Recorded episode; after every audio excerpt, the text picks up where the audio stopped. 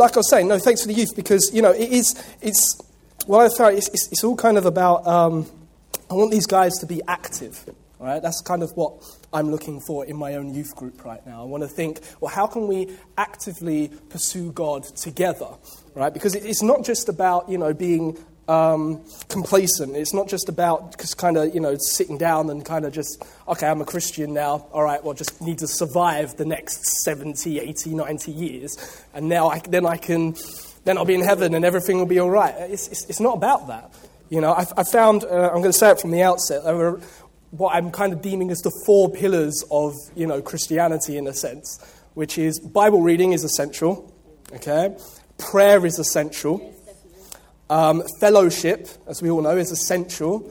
You know, people who walk out of fellowship eventually fall down. Yeah. Fellowship's essential. And just as much as those three, works or what I, or sharing the gospel or, or being involved is, is important because you find the more people don't do that, I, I find so uh, lots of people saying, "I'm getting bored of, of being a Christian." I'm like, "Well, you're not doing anything."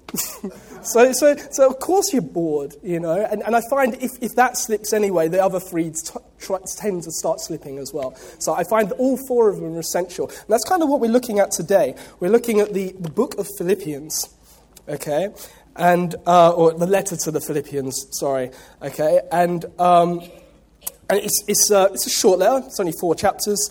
Um, there are short letters, but you know, it's, it's still a short letter. And, um, but instead of diving right into the letter itself with you today, I want to look around the circumstances of this letter with you. And literally, we're going to look at specifically Paul's journey to this, to this place, okay, and, and, and his time and his, and his stay there, okay? So we can see what it is really to, to work for God, okay?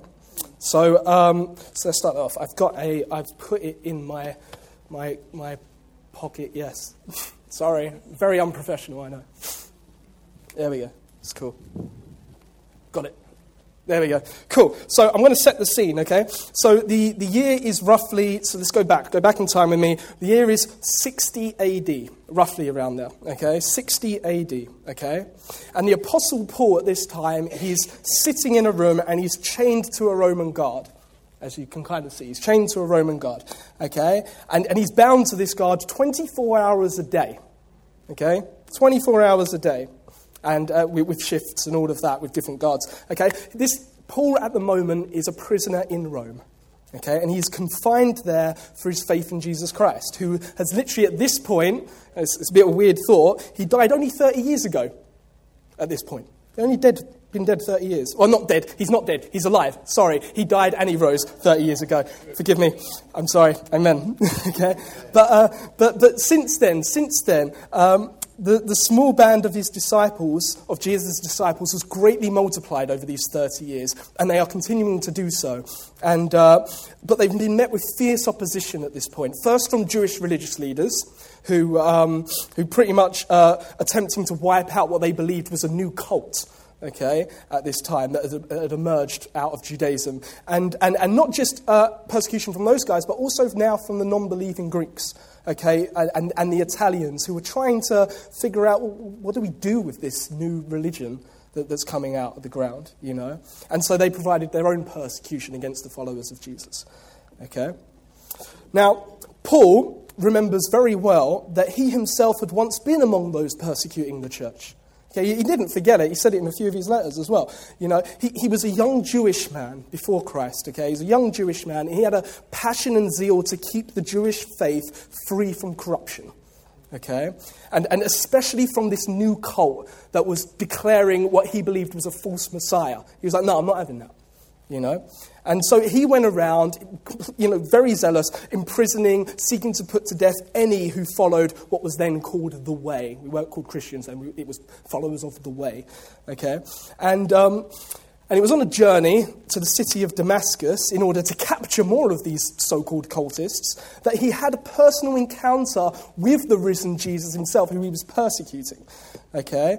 And this encounter with Jesus changed his life entire course of his life. Okay? He was originally traveling there to imprison those who confessed Jesus as the Messiah, but he arrived only to join their ranks and profess Jesus as Lord with them. Okay, how amazing. What a turnaround. Okay, and God had blinded him on the road as well as the sign.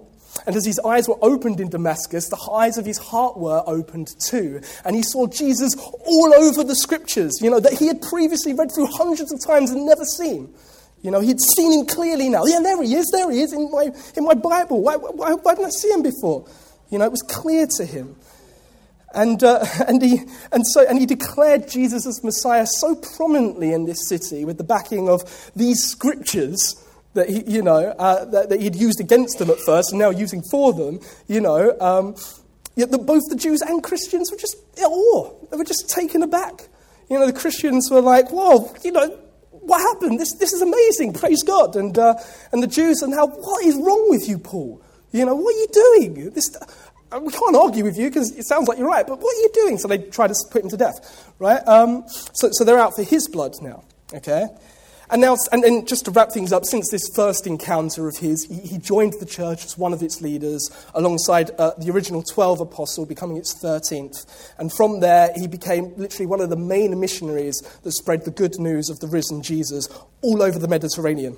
Okay, that includes Israel, that's Greece, that's Rome, which he is now in, a prisoner for his changed life and love of Jesus, the Jewish Messiah. Okay? And it is in here, and it's here in Rome, which is commonly believed, that Paul penned what is known as the prison letters. Okay? Uh, these letters are four separate letters to three different churches. Two of them were sent to the same church. Four different letters uh, in our Bibles with these titles, which you should know, or you know Ephesians, Colossians, Philemon, and Philippians. Okay? Philippians. Now, the city of Philippi was one of the most dear to Paul. He says it all over his letter. Okay, it's very dear to his heart. Okay, and it was on his journey to there and during his stay there that he made many key friends who would be his closest companions and even main financial support for, for his missions. And, um, and he had now heard that these, these people that he loved, you know, and visited a couple of times, that, they, that they're now facing the persecution that, has been growing uh, towards the church, you know. And, um, and they're called Christians at this point now, and, and, and they're facing all this persecution. And so he wants to encourage them as someone who is suffering himself at that time. You know, waiting for his exe- well, waiting to hear whether he gets to stay alive or whether he gets to be executed. So he knows what suffering is, and he wants to, he wants to write to them. Okay, cool. So, so as Paul's writing this or, or saying this, so let's think back with Paul because if you're writing about someone, you, your mind can only go back to your memories of them, right? And so, so Paul's memories are probably going back. And so let's go back with him. So let's think back with Paul.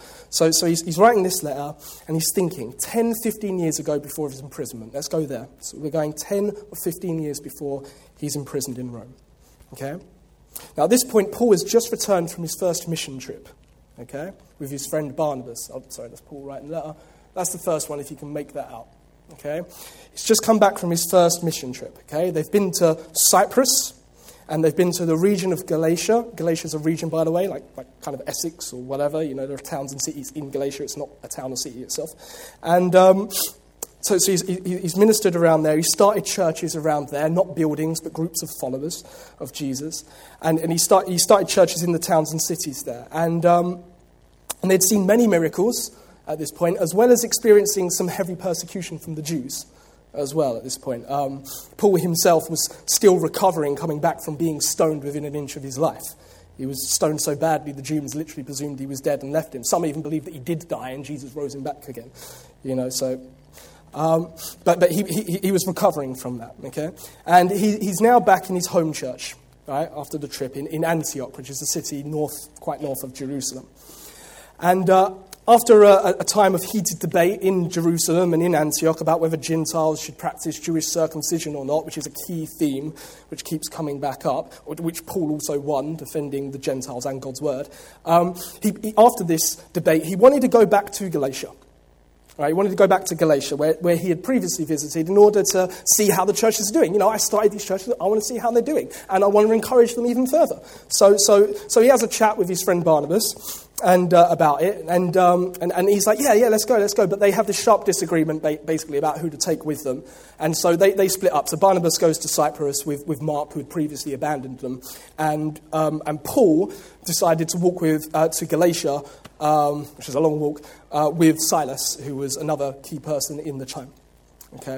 And I'm just going to quickly say this, actually. I, I, did put it in my footnotes, but I'm just going to really quickly say this. I, I, just want to say we often think of these early saints as perfect in a lot of ways. You know, we get this kind of perception oh, yeah, Paul and Peter and whoever, right? And, and, and really, they're not perfect. You know, these guys are not perfect. God didn't make them sinless, just like He doesn't make us sinless.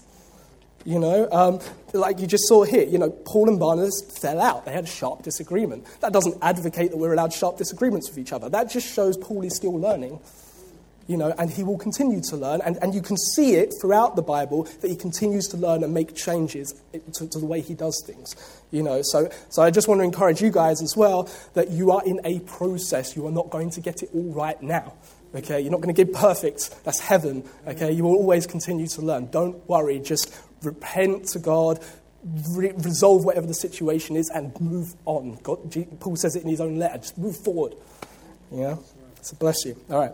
So, anyway, picking back up. So, so uh, Paul and Silas decide to walk all the way to Galatia. There's another part of the map. I don't know if you can see it, but the far left, right is Antioch, and they go up into this green area. That's Galatia, that little green area there. Okay? And, um, and so, so they walk there, they're saying hi to the churches and that. And, and in the city of, of, of Lystra, or Lystra, however you pronounce it, they, they, they met a young man who we will all know as Timothy. Okay? This is where he met Timothy. This is the point he met Timothy. And this, Timothy is probably Paul's closest companion. You know, he frequently refers to him as a son, you know, as his adopted son and all of this. Okay? So he's, very close to Timothy, and he, he loves Timothy very dearly. Um, but to be fair, uh, we will talk about Timothy another Sunday. So I'm just saying that's where he met him. Okay? So from here, from Lystra, um, Paul and Silas, and now Timothy also, um, decide they don't want to go back home. As in, they don't want to go back to Antioch. They don't want to go back where they just came. They, they want to spread the gospel even further. They want to do more of God's work. Okay? So this is where it gets interesting. Okay? Because you would probably think it, it wouldn't really matter where you preached as long as you preach, right? As long as you spread the word. But it seems that it does matter at this point. Because the first thought is, well, you know what, guys? Let's go to Asia. Now, by the way, Asia is not the continent Asia as we know it today. It is another region. It is this big region, as you can see, Asia, which is, yeah, there. Okay? And um, yeah, and, and, and that's where Ephesus is, and so it's a good place to preach and stuff and bring the gospel. And, and later he does go there. But, but for now, they say, okay, let's go there. And, and this is what the Bible says it says, it says they were forbidden by the Holy Spirit to speak the word in Asia. They were forbidden. You're not allowed to go to Asia. Oh, okay. And so, so okay, okay, fine. Okay, well, that plan's shut down. Okay, so um, we can't travel south because that will take us back to where we were. Can't travel east either. Let's travel north. So they travel north. They travel north and they come up to another area called uh, Bithynia, okay, which is the if you can read it, the big area at the top, the yellow area at the top. Okay, and, and then again, this is a great place to speak the gospel. There you had the Silk Roads leading to the Orient, like China and all of that, and, uh, and it was a hot spot for trade as well, and, and it was just a great place to spread the gospel to different cultures. You, you didn't have to think twice. It's like, okay, let's press into Bithynia. And the Bible says again this it says, the Spirit of Jesus did not allow them. Not allowed Asia. You're not allowed Bithynia. Don't want you there. Oh, okay. Sometimes I think we know where we think is best, but God always seems to know better because this is, this is what happens next. Okay, so, so they still want to spread the gospel. They can't go to Asia. They can't go to Bithynia. They've just been to Galatia. There's nowhere else to go. So they go over Asia. And they're like, okay, we'll just press on west. So they press on all the way west. There you go. Above Asia because they're not allowed to enter it. And uh, they come to this little, this little, uh, well, little, it's, it's a city, it's a port city called Troas. And here, two amazing things happened. Two amazing things happened. First was the thirst, not that slab, thirst. Thirst The first, so I'm thirsty, the first was an encounter. Okay? They met a man who, in our modern time in the Bible, is probably more famous than Paul is himself. Okay? And he is this way because a whole book is named after him. He is the guy called Luke. This is where they met Luke. Okay? Now, Luke, he was a, he was a thoroughly educated man. He's a doctor, he's a writer, a master in the Greek language. And uh, he's dubbed by some of our modern historians as possibly one of the greatest historians in his own time.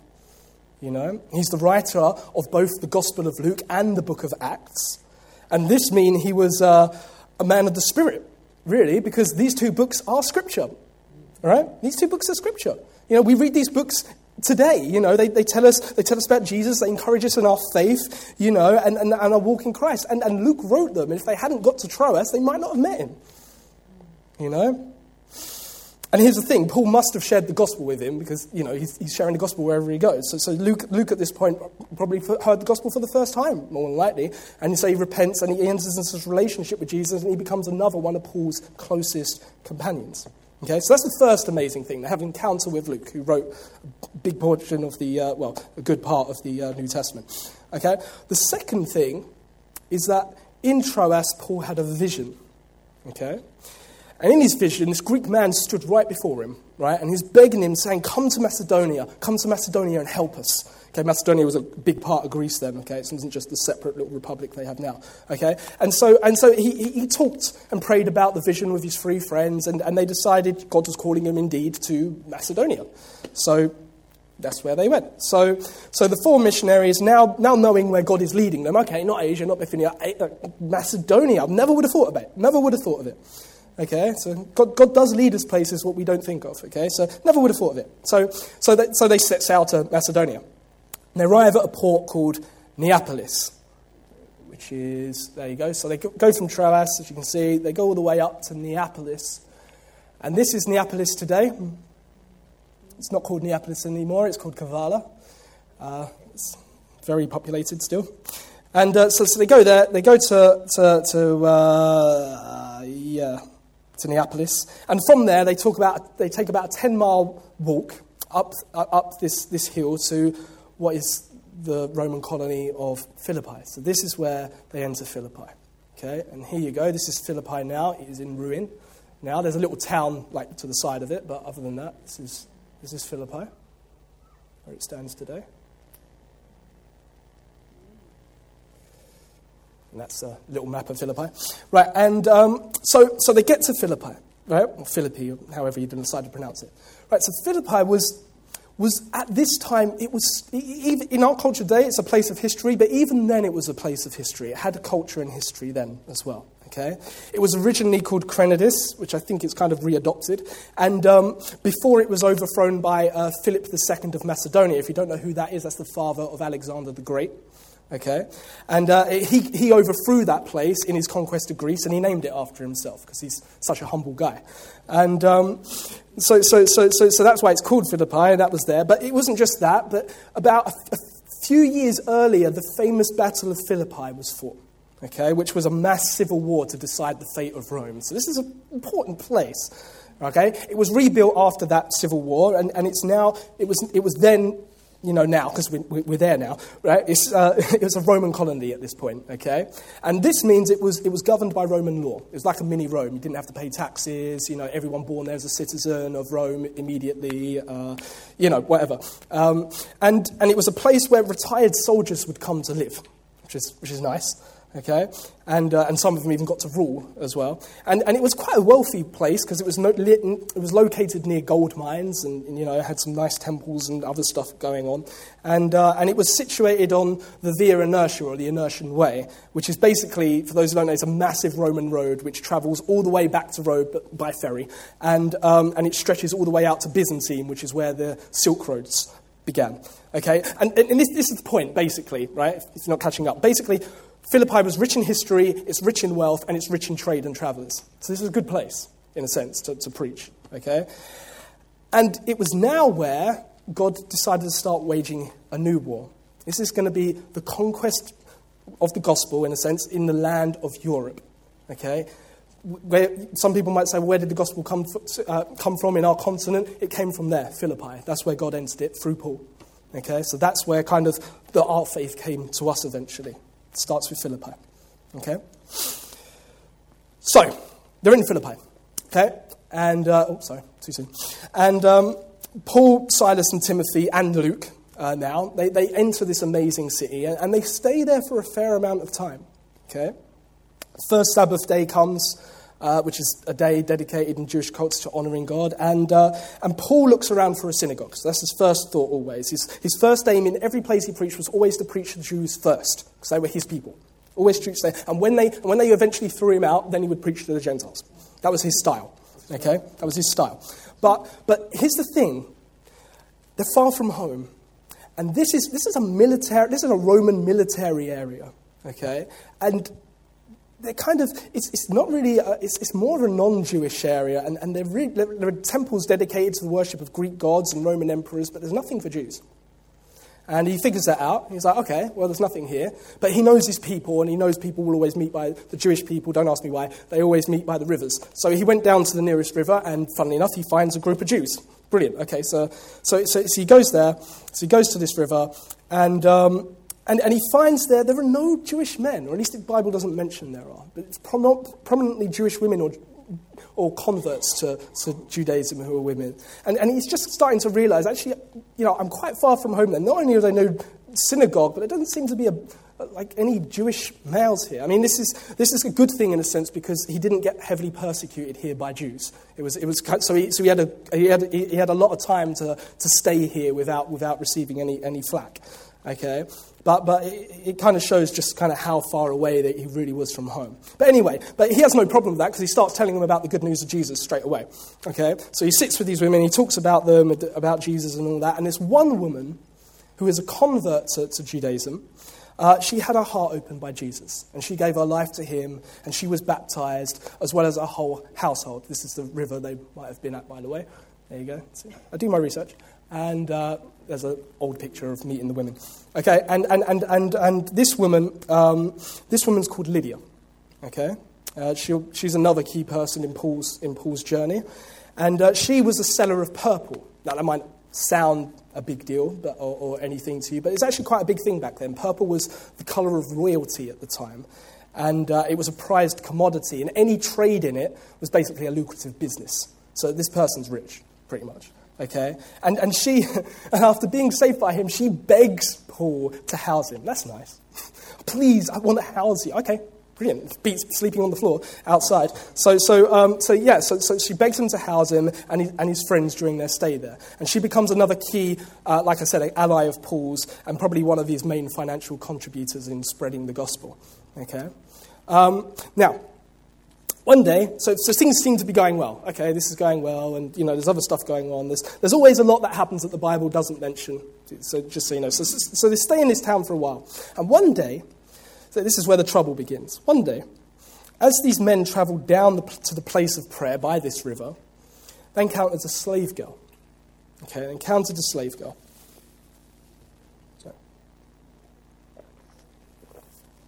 And Luke tells this in Acts that she had a python spirit that enabled her to tell fortunes.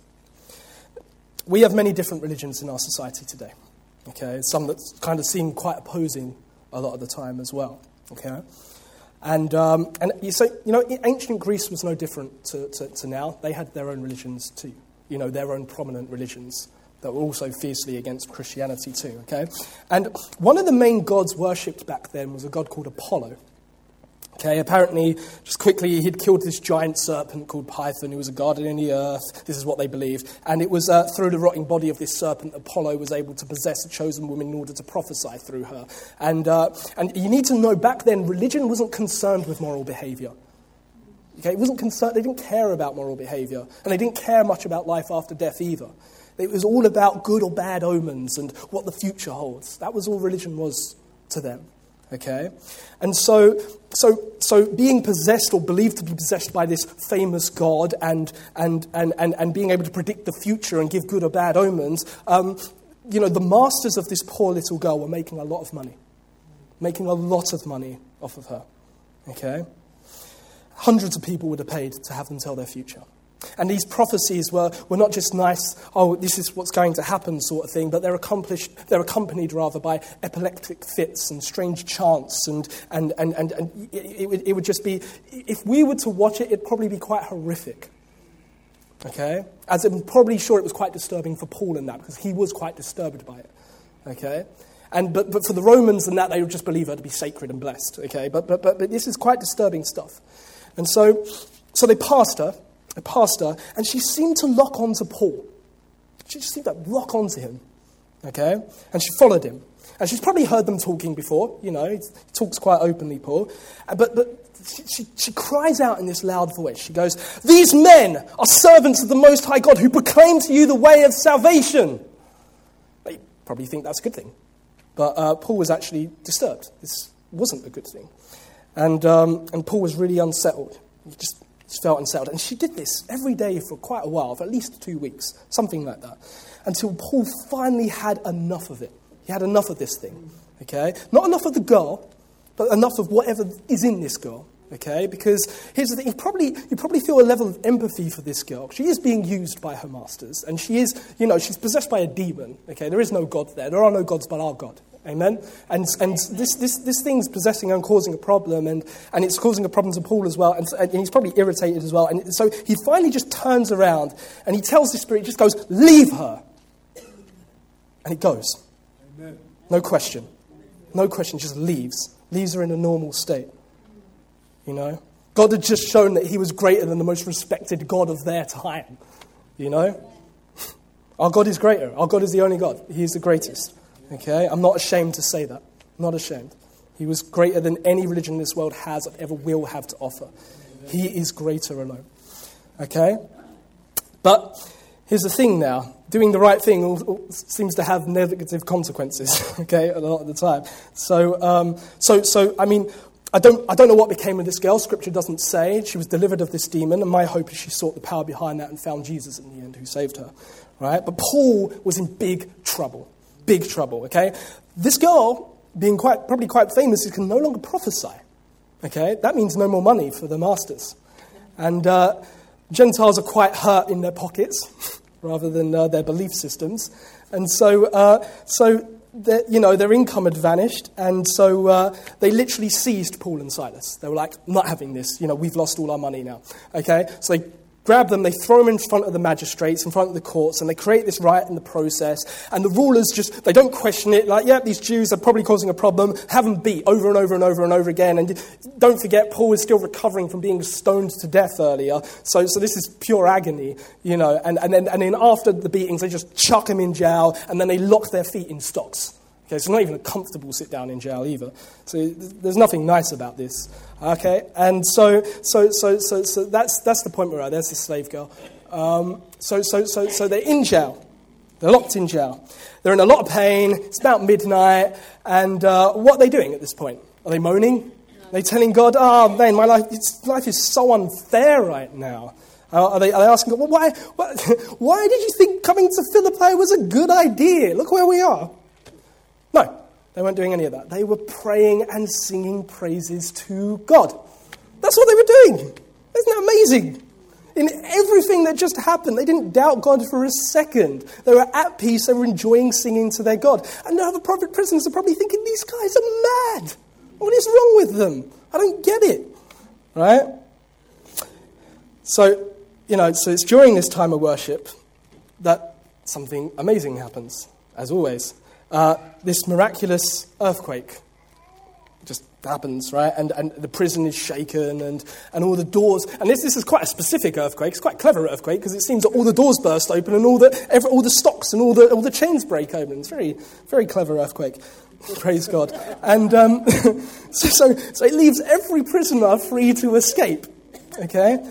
And the, uh, so, and the Roman jailer wakes up right? And he sees the devastation, and because I, I, like, I like the humor in that, that he's asleep on the job. It's like, yeah, they're locked away, it's all fine. But anyway, he wakes up and, and he sees the devastation, and, and he thinks, they're all gone, they're all gone. And suicide for Romans back then was more honorable than failing your job. That was their belief. So he drew his sword ready to kill himself. Okay? And Paul called out He said, Hey, no, no, no, don't do that. It's okay, we're here. That's amazing. I'll tell you why that's amazing. First reason it's amazing none of the prisoners ran off. They're criminals. It's, not, it's, just, it's only Paul and Silas who are in there for preaching Christ. Everyone else are criminals. Why are they still there? You know, well, my, my thoughts, Bible again doesn't say, my thoughts, they're so surprised at Paul and Silas, they probably wanted to stick around and find out, one, what's going on, and, uh, and two, why have they, what in their life gives them such joy and peace? The second amazing thing is, and it's maybe not that amazing, but, but you need to see the mindset, right? Paul could have let the guy die. He could have been like, well, I've been forced in prison. This guy's joined in on the beatings on me or whatever. Stuff him. You know, it's not, it's not my fault if he kills himself. I guess it wouldn't be. But he doesn't. He shouts out, says, no, don't do that. You know, it's an amazing thing about Christians. We, we, we no longer seek revenge for our, for our misfortunes. Okay? Well, that's the way it should be. And that Paul models brilliantly every single time. And um, so, so this is, again, probably another shock to the criminals. They're like, what? this guy's insane. Okay? And, and, and this ended in the jailer seeing the mercy, the peace, and joy in Paul and Silas, fell on his knees and asked, What can I do to be saved? I want, I want what you've got. What can I do? And he took them to his house, probably after locking back up the other prisoners, probably wise. And, uh, and uh, it, it, they will probably change from this experience too. We don't know. The Bible doesn't say. And just because it doesn't say doesn't mean nothing happened. And anyway, so, so they, they, anyway, he takes them back to his house, and, and his whole household get to hear about Jesus. And they all believed, and they're all baptized. And they took care of Paul and Silas and dressed their wounds and gave them some food. And sorry about that. It's all right, you know. Um, so, yeah. So, so, so, so that's where we're at, okay?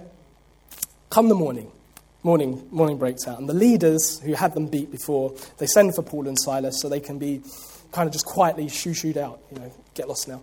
You know, you've had your beatings, go away. But uh, then Paul tells them something they don't quite expect. He goes, I'm a Roman citizen. This is bad news for these guys, okay? Because even though Paul was a Jew, which they saw, and they probably that's why they thought they could do what they wanted, he was born in a Roman colony himself. And anyone born in a Roman colony immediately gained Roman citizen, citizen status. Okay? It means he didn't have to pay taxes and he was always allowed a fair trial in any Roman court. But what just happened? He didn't get any trial whatsoever. So, uh, because he wasn't given a fair trial, you know, they were just beaten without chance to defend themselves. This is, this is bad because here's the thing Paul has the right to complain to Rome. And if he complains to Rome, the people in Philippi are in big trouble. Big trouble. Okay?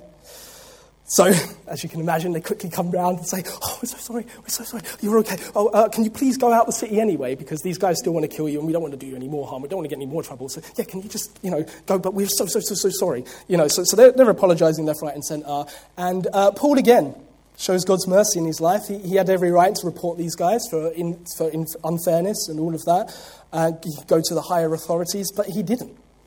He just he said, "Okay, that's fine. I accept the apology and all of that. Thank you." And so he doesn't go straight away. He goes back to Lydia's house first. Probably explains what's going on. Okay, this has happened. Blah blah blah. And uh, after probably some encouragement and some prayers, they set off again. This time heading to the important city Thessalonica, which is now the second biggest city in Greece. Sorry. Okay, so that's that's that's Philippi. Okay, that's the journey to, that's the stay there. Okay, so let's, let's go back. So let's go back to this, this prison room that Paul's in.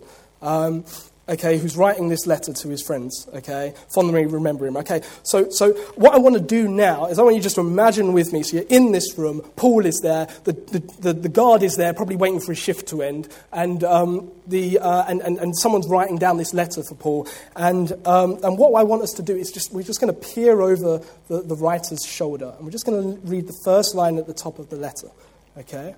Oh, more pictures. And this is what it says. If you do that, if you look over his shoulder, this is what you'll see written. To the Philippians, from Paul and Timothy, slaves of Christ Jesus. Slaves. This title meant a lot to Paul. Meant a lot to Paul. Now, the word slave in our time, it has a very negative vibe in our culture uh, due to a lot of our history.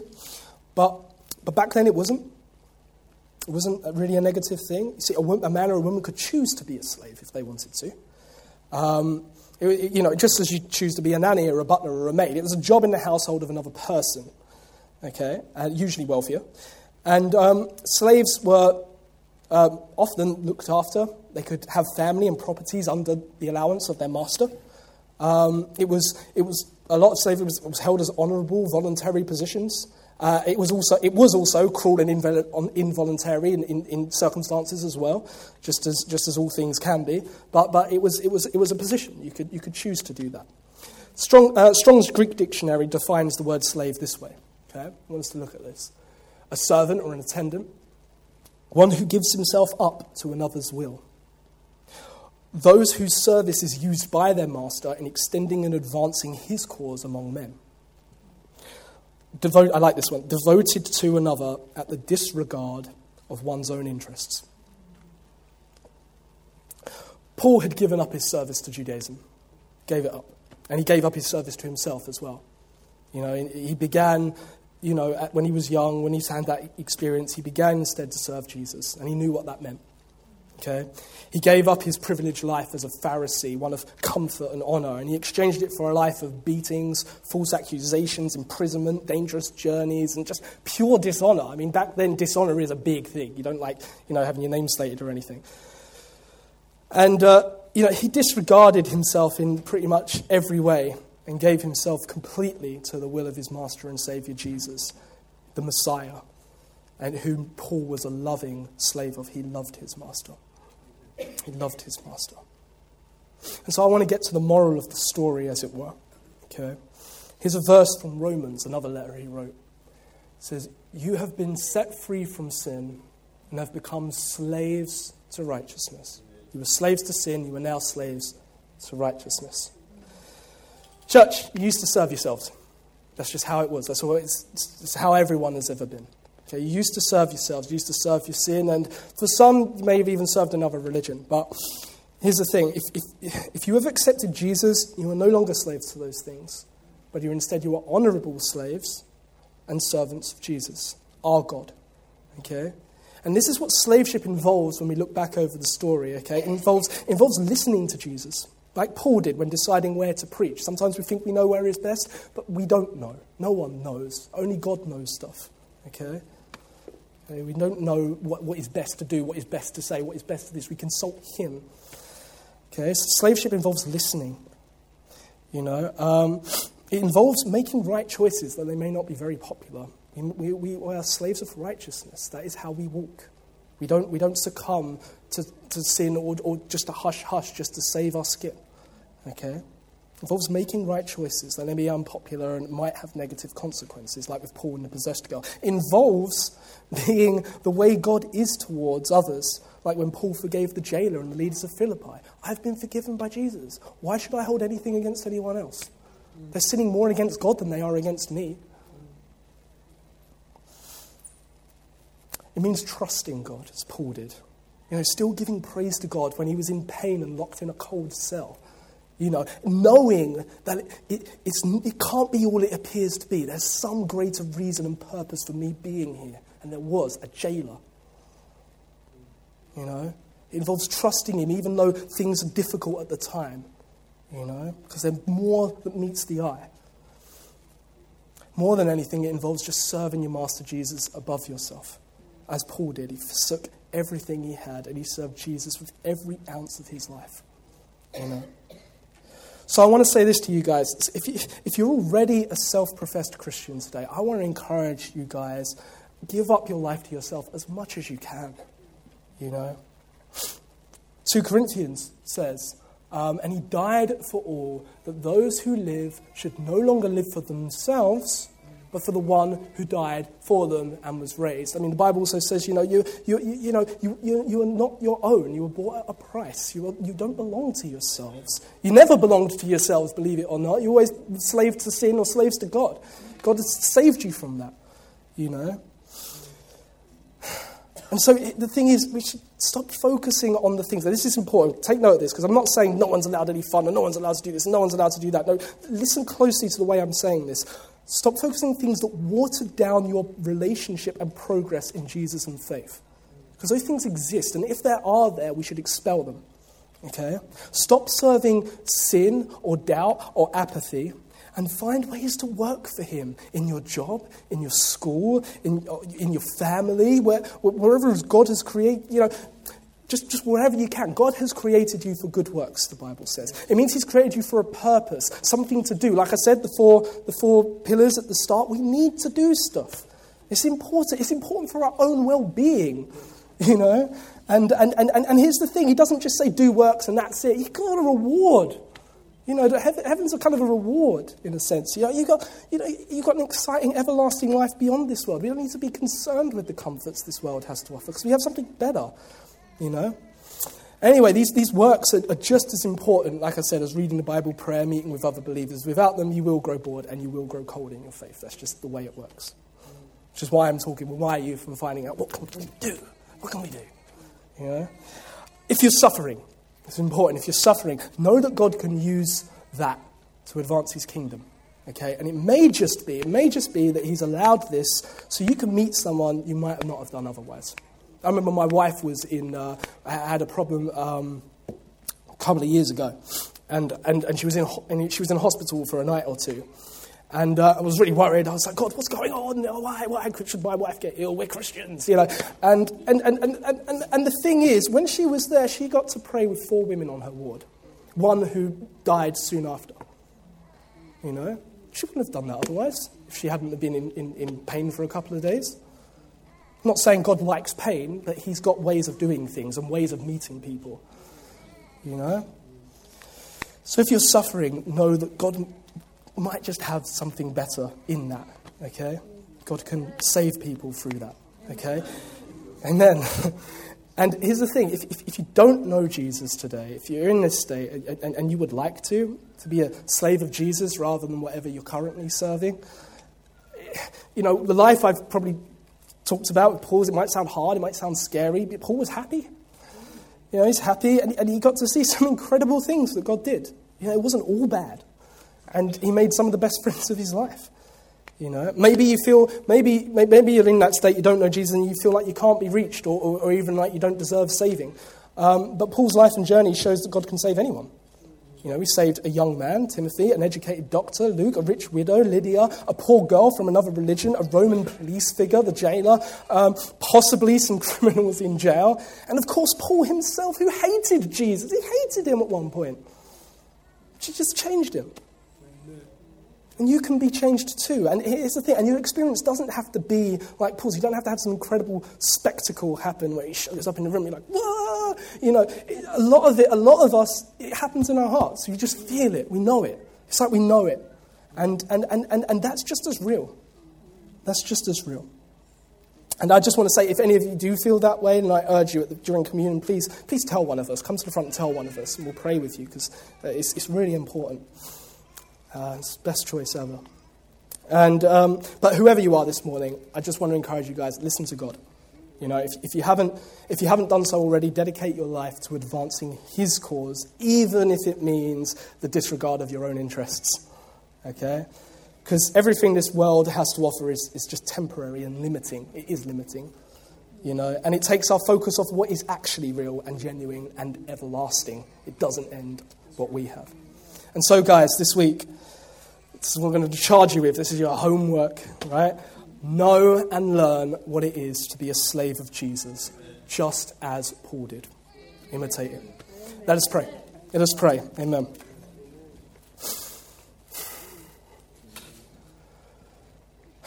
Dear Jesus, I just want to I just want to thank you. I thank you for that, that you use people. I thank you that you, you choose people that, that, that seem unreachable to reach the, the, the unreachable, as it were.